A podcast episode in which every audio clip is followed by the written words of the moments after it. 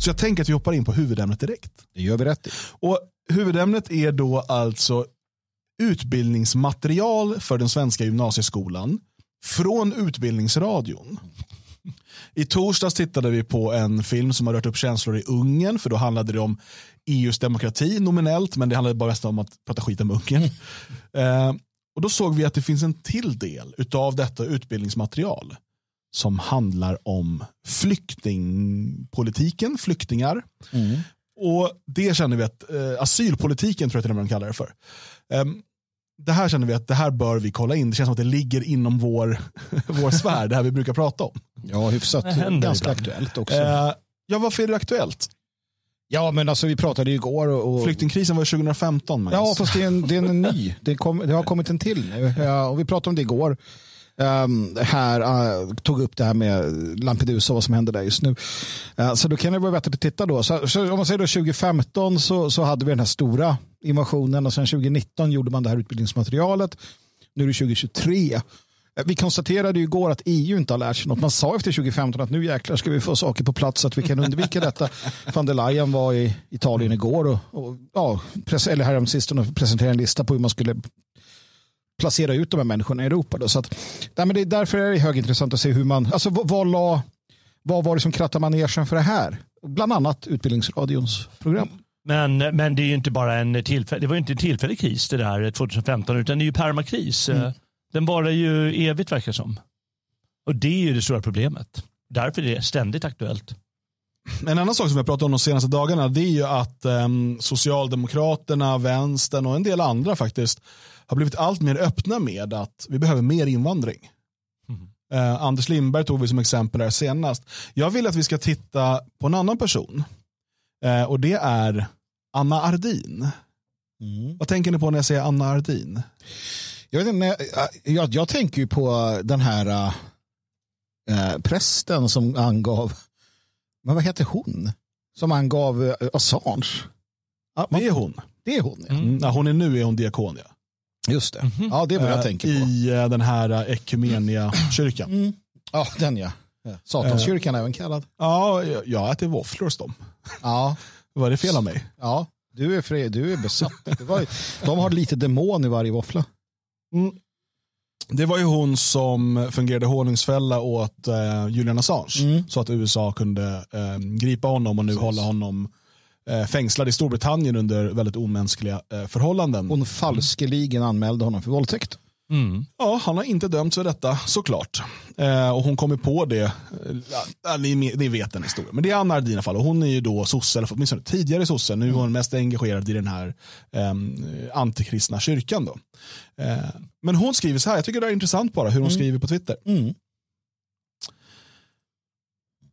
För det är då en, en skärmdump ifrån en artikel där det står Andersson, vi ska inte bo i etniska enklaver i Sverige. Mm.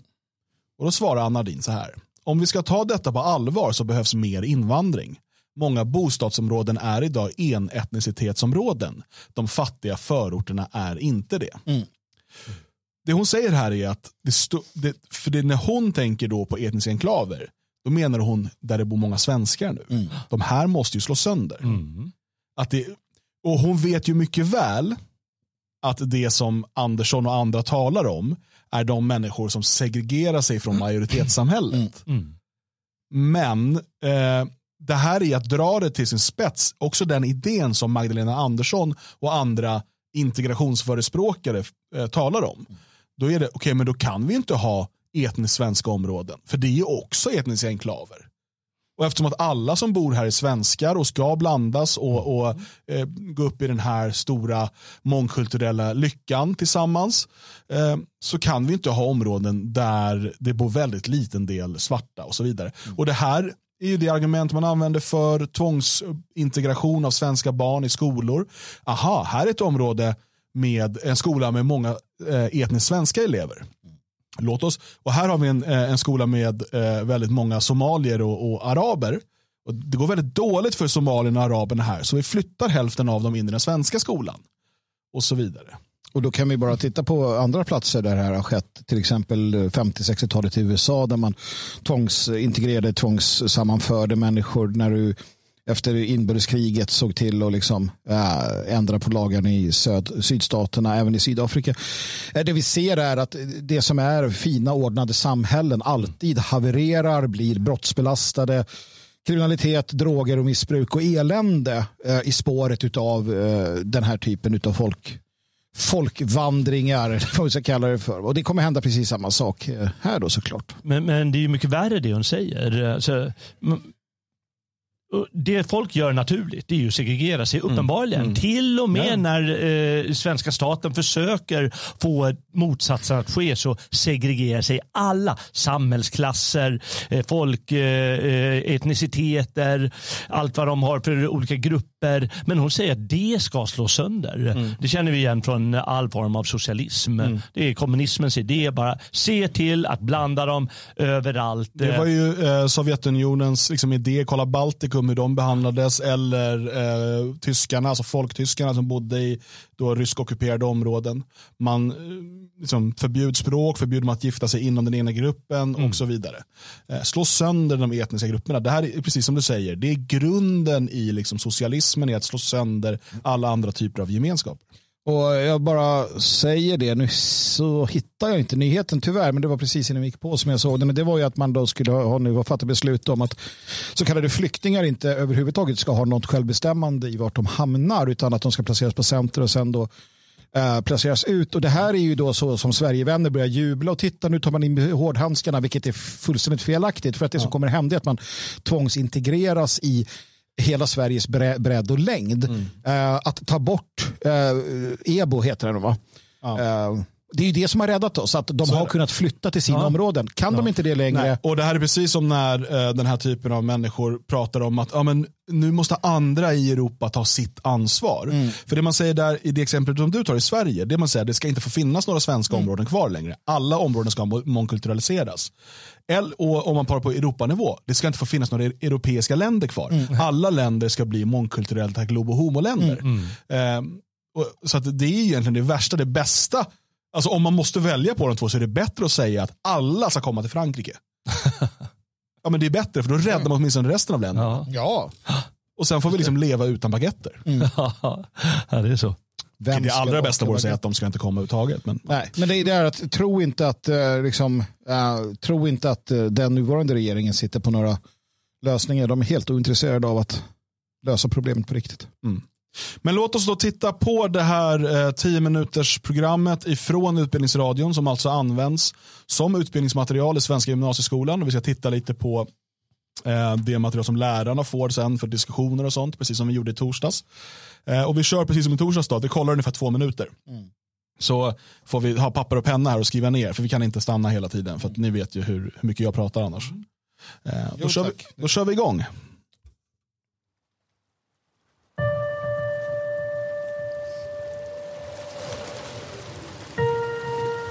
Jag rekommenderar återigen videoversionen för er som... Basically I came here to Greece by boat as everybody else. It's dark, you know, like we were around 55 people in a small boat. You can't not even fit 10 people in there. So that that's the most scary experience in my life I have ever had, ever.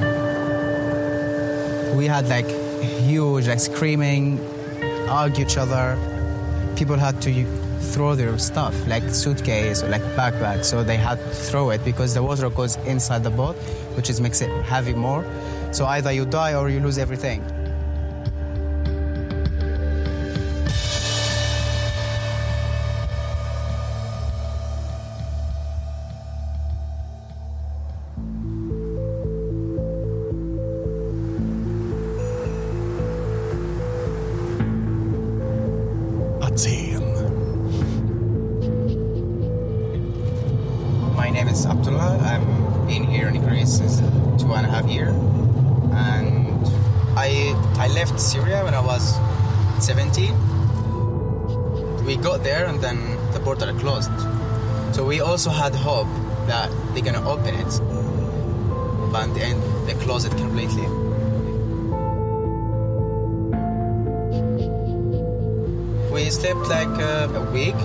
Outside of camp in Chios. They didn't really expect us.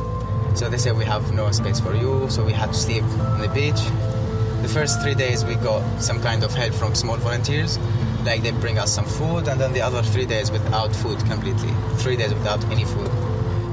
We have no money, no space to stay, so we don't even speak the languages.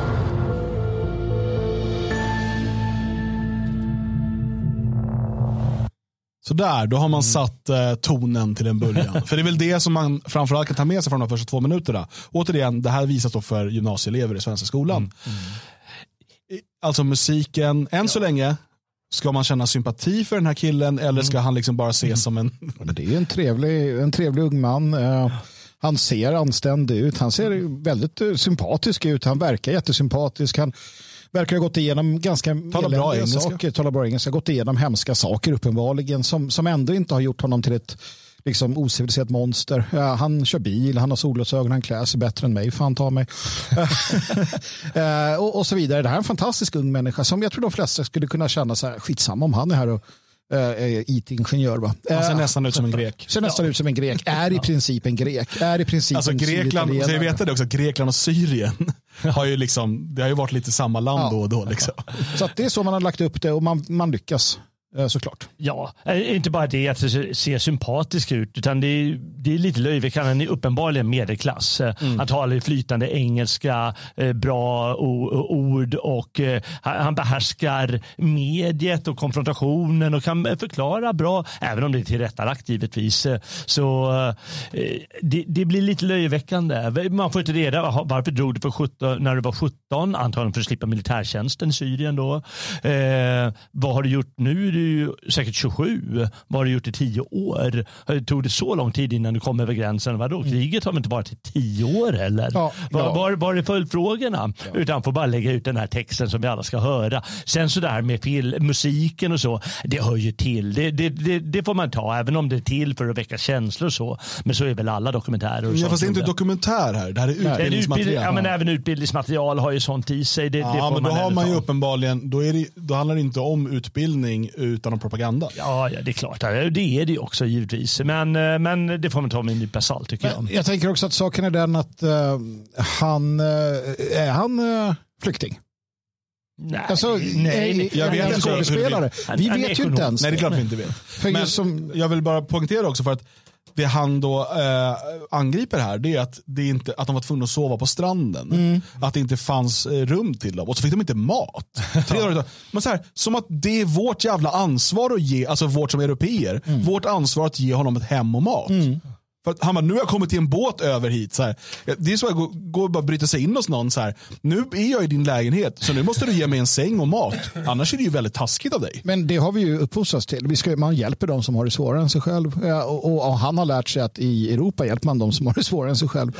Så det är en, det är en, en grundinställning. De är de anser sig ha rätt till den europeiska standarden, civilisationen, eh, maten, allt. Det, det där eh, undrar jag om. Jag tror tanken är att eh, det här är regisserat eh, så att vi ska känna sympati. Oj, ja, det är så att vara flykting. Det är att vara i den här hemska båten med 50% chans att, den, att man drunknar och att man får ligga på stranden några dagar och sova utan mat och så vidare. Jag tror att det är snarare regisserat än att han förväntar sig att han ska få tårtor och, och, och eh, en god. Vet ju, de, alltså de förväntar sig få ligga. Vi har ju, vi har ju Ja, för men fan... det finns nog som gör. Men det tror jag inte han gör. För han är Nej, ju men- ekonomisk flykting. Men jag bara uppenbarligen. tänker så att om jag tar en båt över havet, vi säger att jag tar Viking Line till Helsingfors. Jag tar ju med mig pengar eller mat eller någonting för att kunna överleva där. Jag går inte av i Helsingfors och bara, finns det ingen mat till mig? Jo, men, Ja, men du- alltså, vad, hur fräck är man som människa? Jo, men- Om man bara tror att bara för att man tar sig in i ett land så ska det folket försörja dig. Men om du har fått, eh, om du har fått flygblad där det står att om du kommer hit så kommer de ge dig mat. Du har, du har rätt till det. Det som George Soros organisation har gett ut. Det, alltså de här människorna har ju lockats hit med löften om kvinnor, arbete, mat, husrum. Alltså, förstår man inte detta? Det är vad de får höra. Det är det som sänds ut. Det är det de får i sina mobiltelefoner. Det är flygbladen de får. Det är människor som åker dit och eh, eh, eh, purrar dem till att göra detta de, de kommer ju bara hit för att få det de tror att de har rätt till enligt all information de har fått. Titta på de hemsidorna som finns. Fan, så kommer man till Finland och bara ska ha sin mat och så kommer de med en sån här jävla Jo, men det morotslåda. är därför det har blivit, när man har sett när de här då har kommit till ställen och bara, men vad är det här för ställe? Ja, just det. De är ju på riktigt Ja, men upprörda som för de att som de så här kom, trodde. det var något eh, gammalt hotell i skogen i, Ja. i Värmland eller vad det var. Ja, de fick det. panik och började Ja. bråka. Men här vill inte vi bo. Nej. Här finns inga nattklubbar, ingenting. De trodde ju inte att det, det var så det skulle bli. Men, men det, är ju, det är ju en sak. Men i det här utbildningsmaterialet, där tror jag det, handlar, där tror jag det är mycket mer regisserat. Sen är det helt sant det ni säger, att de förväntar sig många. Men, men här tror jag att de vill ge en annan bild. Mer om att det, är- ja, det är jobbigt och svårt att vara flykting. Ja, jo, jo såklart. såklart. 2015 kom över en miljon människor till Europa för att söka asyl. Orsakerna var flera, men framförallt kriget i Syrien gjorde att många var tvungna att fly. De flesta kom över Medelhavet till Grekland och Italien och fortsatte upp genom Europa. Tonight, the leaders of Germany, Italy, and France are calling on all 28 EU nations to take in their, quote, fair share of refugees. EUs samarbete kring flyktingpolitiken kallas för Dublinförordningen. Syftet med den är att fastställa vilken stat som är ansvarig för en flyktings asylansökan. Principen för Dublinförordningen är att man ska söka asyl i det land man anländer till först inom EU. Då sattes ju principerna om vem som ska vara ansvarig för en asylansökan sattes på sin, ställdes på sin spets. Och sen när det då kom så pass många människor så fanns inte resurser och kanske inte heller planeringen eller koordinationen för att kunna ta hand om människor på ett värdigt sätt. So now we are going to Lavrio camps. There's three camps there. It's about total 500 people lives there. Most of them they have claimed asylum here in Greece. Uh, and there's every day like new people arrival. Now it's getting hard because the camps is small. It's only you know like enough for this number. But now it's new arrival every single day.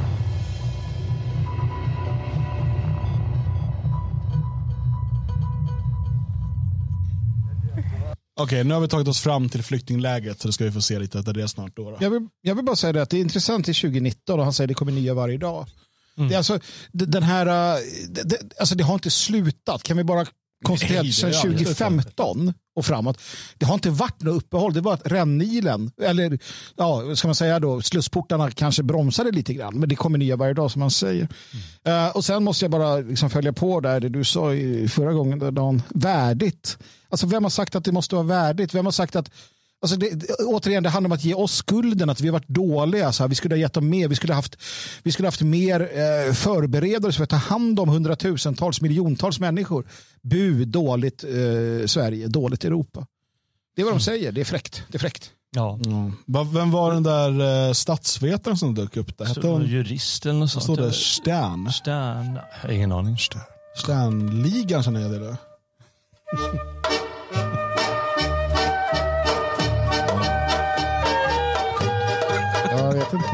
Det måste inte vara det, men det är roligt som det Det är är. roliga, ja, det är det, ja. Men, men nu, nu, nu måste jag ju faktiskt hålla med er om musiken här. Alltså nu, när det är så här dokumentär då brukar det vara lite i början så här, och sen så brukar det bli mer sakligt och så är det bara lätt lätt bakgrundsljud möjligtvis. Men nu var det ännu mer så här. Du, du, du. Det var ju fruktansvärt musiken till det där och givetvis alla bilder på barn.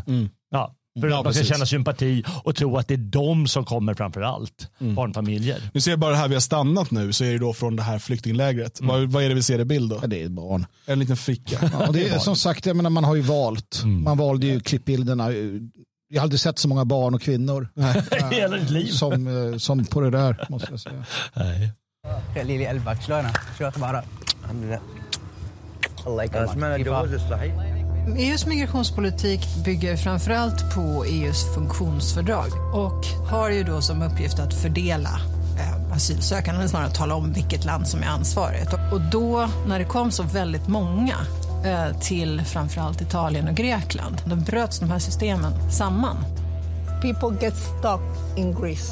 The, the, the flow into Greece is much, much higher than the flow out of Greece into other European countries.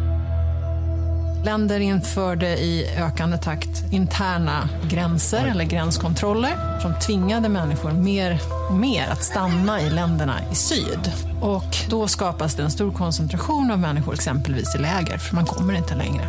While European leaders argue over what to do, hundreds in Hungary are spending another cold night on the concrete in limbo. Grekland var ما enda بحب val. اروح على اوروبا Jag vill inte åka till Europa eller lämna Syrien. Jag har fått uppehållstillstånd men väntar på passet. Sen vill jag lämna Grekland. Här finns ingen framtid. ايش فيها يونان There are a lot of people on the streets. There are a lot of people living in substandard places. And some of the camps are not in very good condition. طب هالمساعدات عم تجيكم Räcker hjälpen كافية ni får. تغطي حاجات الكامب والعائلات جمعا ولا في عالم ناقص Väldigt lång mening för att säga det. شرب، اطفال اواعي Enter. Nej, det är alltid brist på mat, tvättmedel. من اكل توصل على وأندرا المواد förnödenheter.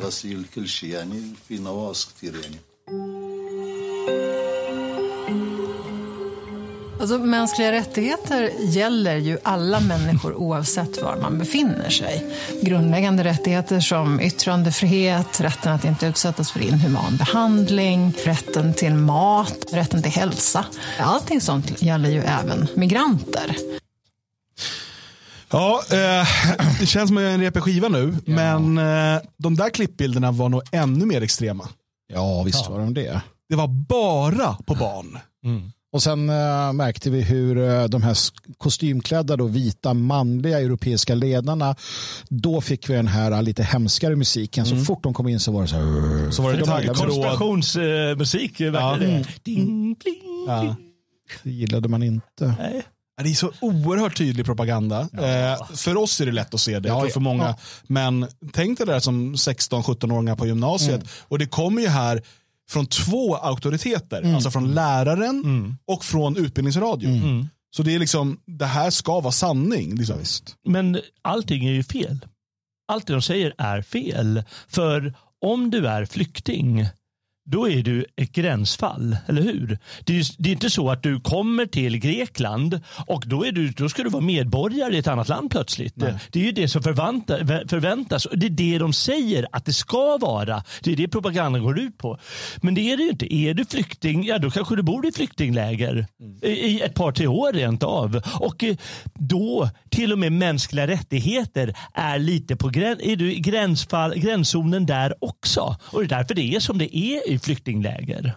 Vi hade ju den här herren som sa också att så fort han har fått sitt pass så ska han vidare, vill inte han vara kvar i Grekland. Nej. För här finns ingen framtid säger han. Det är, för, det är lite dåligt. Alltså är han inte flykting. Han, det Nej. är inte så att han flyr för att rädda sitt liv undan bomber. För det är så, när folk hör flykting, det är det de tror att det handlar om då. Ja, ja. Utan här är det någon som söker en bättre framtid.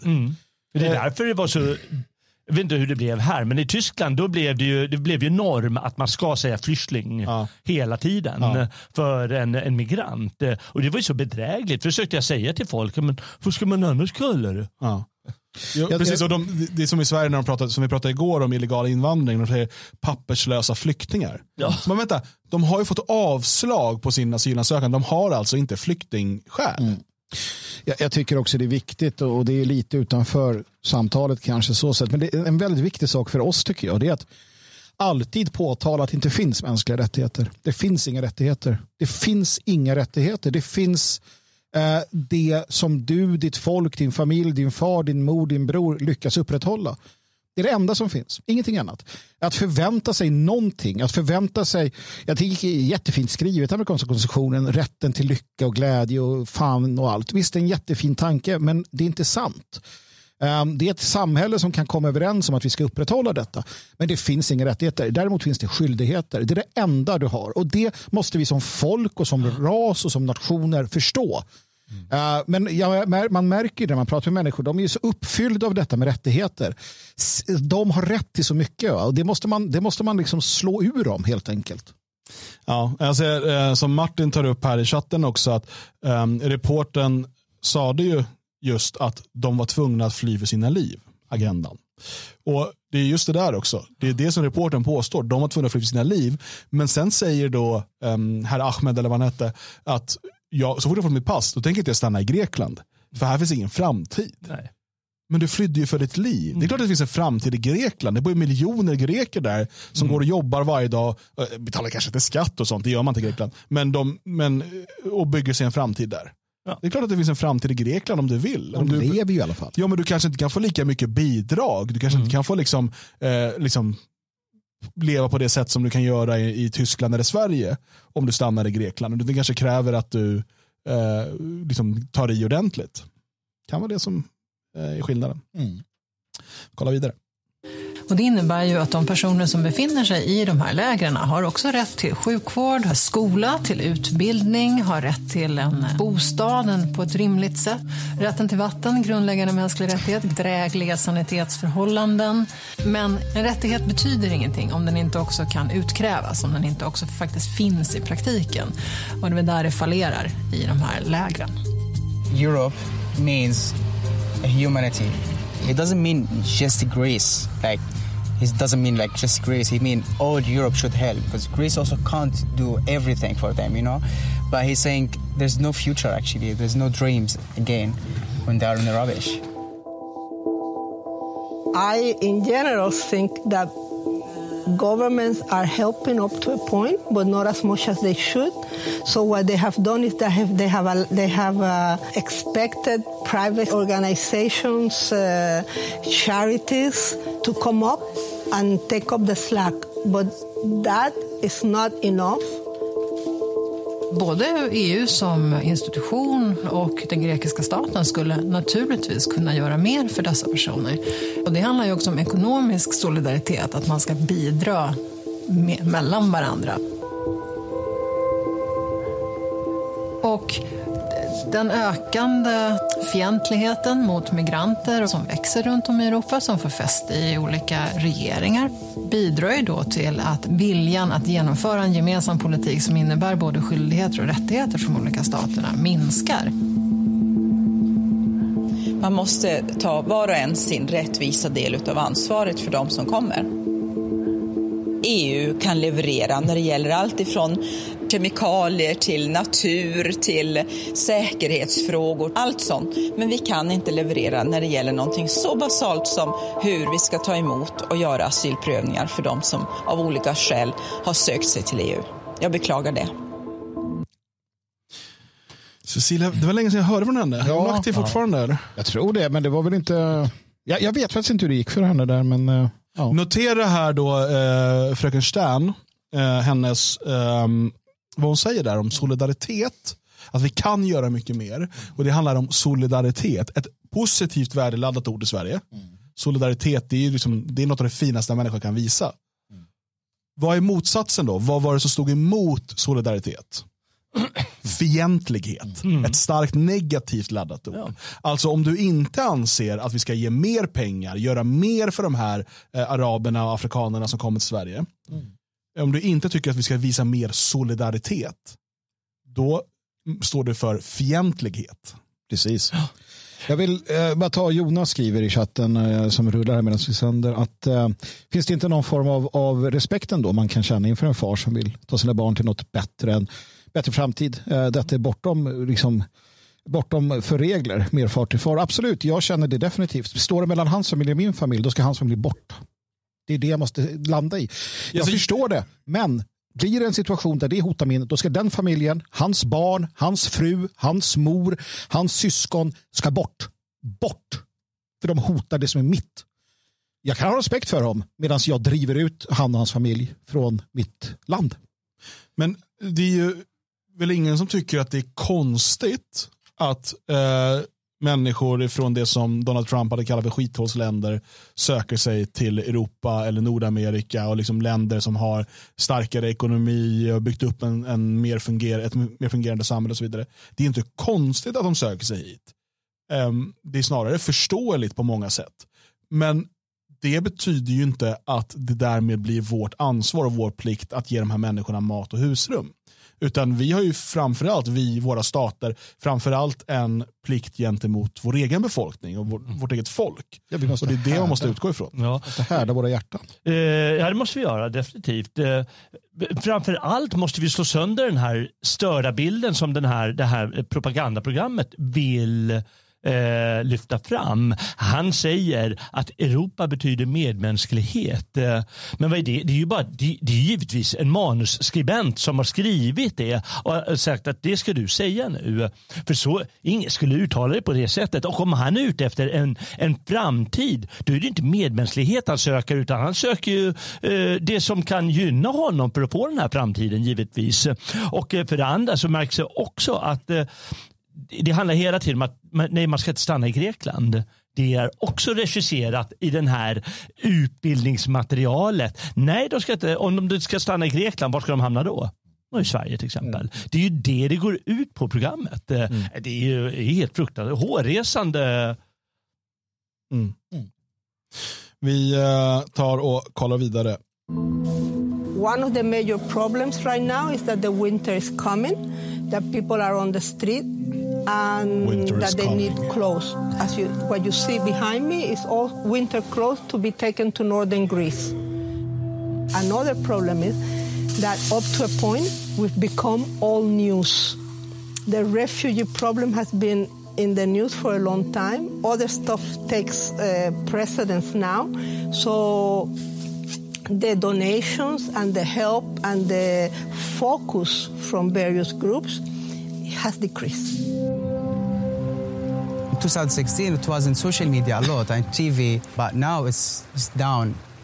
There's nobody comes again for filming and more people to know about this kind of comments because most of the people actually, you can see there, it's like for tourist area. So people don't really know. It's 10 meter away. There's people, you know, are starving. You know, they don't really know that.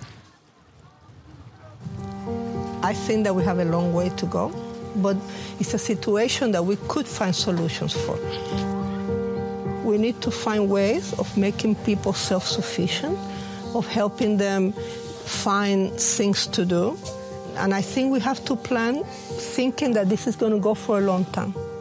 They're not going to disappear because they cannot go back home. Det pågår fortfarande krig i Syrien. Det pågår fortfarande ett antal konflikter. Det är fortfarande klimatflyktingar från många länder och det kommer inte bli en mindre fråga. Och de regler som införs och de olika avtal som görs för att avskräcka människor från att komma eller fördela ansvaret tycks ju inte fungera. Och då blir det väl kanske i slutändan en moralisk fråga. Ska vi hjälpa eller ska vi inte? Ska vi dela med oss eller ska vi inte? Ska vi vara solidariska?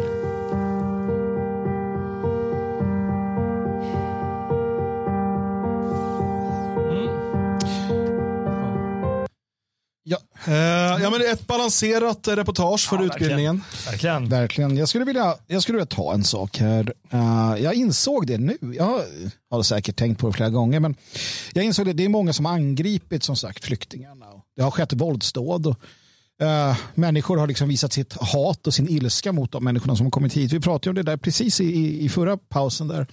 Eh, att man kan ändå förstå många av dem. Så därför insåg jag en sak. Det är den här kärringen, hjälporganisationerna, volontärerna.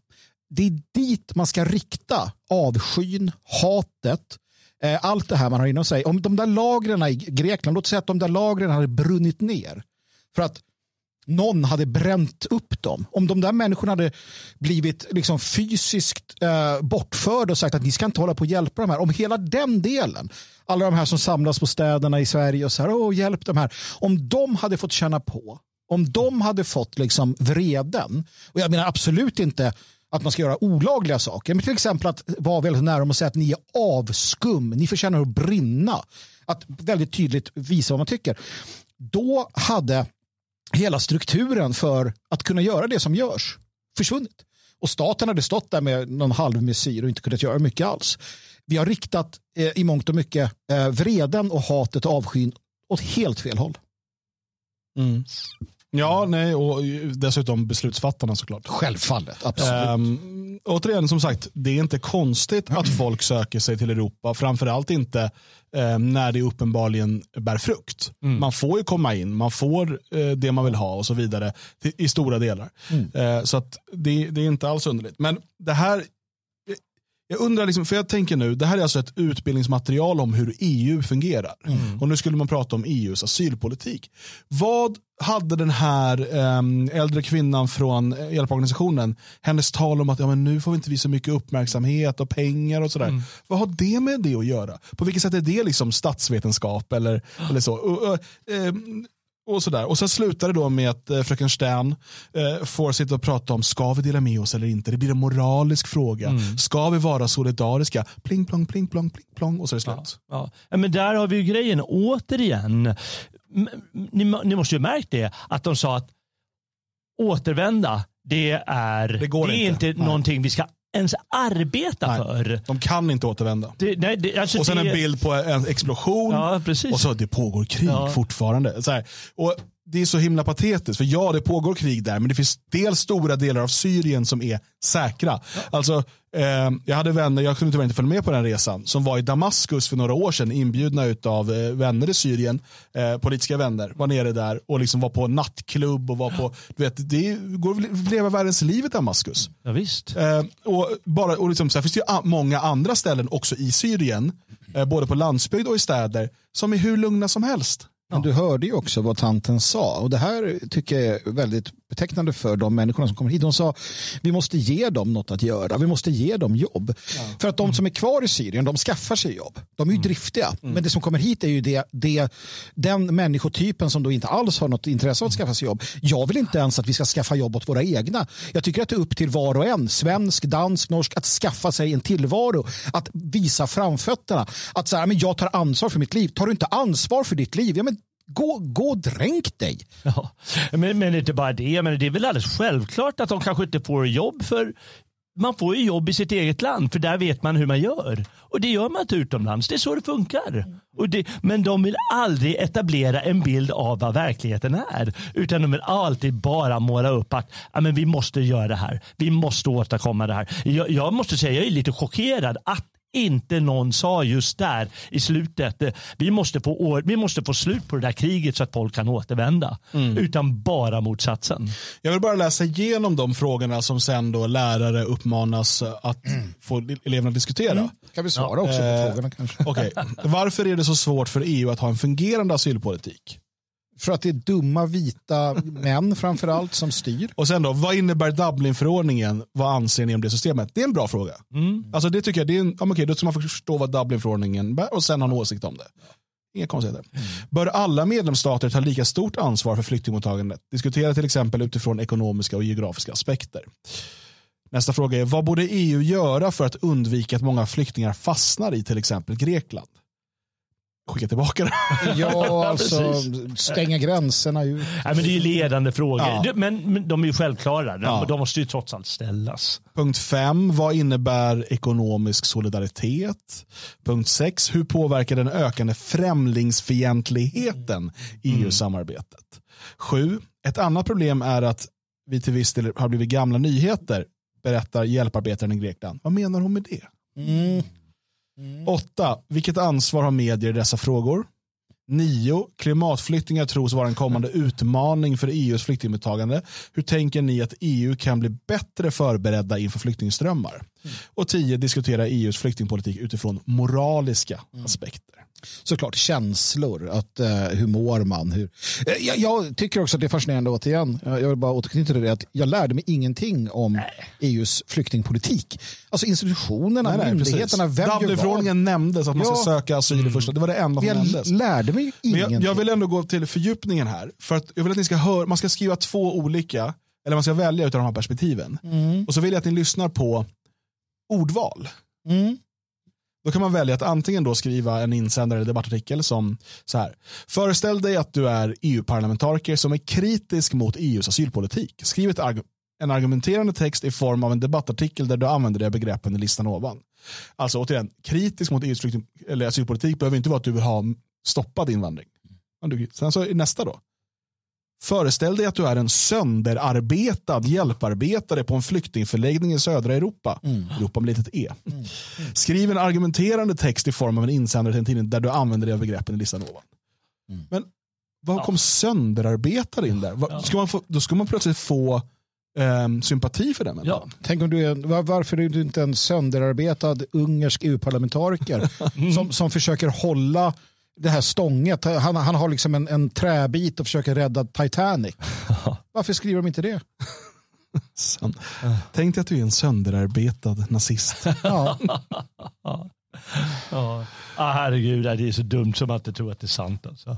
Riv det i bitar för guds skull.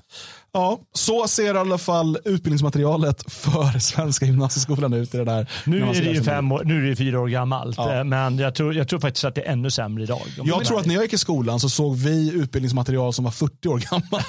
Det här. Skitbra ju. man måste till det här. Vi De hade som, ju så här geografiböcker 97 där Sovjetunionen fortfarande var med. Och så där liksom. de som gjorde det här för fyra år sedan kanske sitter på ett departement idag, är någon sekreterare. Det är det här som gör att det kan fortsätta.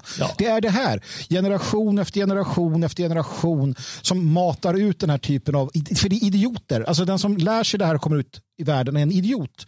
Inte av egen förskyllad. Det är en idiot för att man har så att säga lärt sig detta. Och sen hamnar man på myndigheter, sitter som handläggare någonstans och det är det här du har fått i dig. Det är klart att du är värdelös. Mm.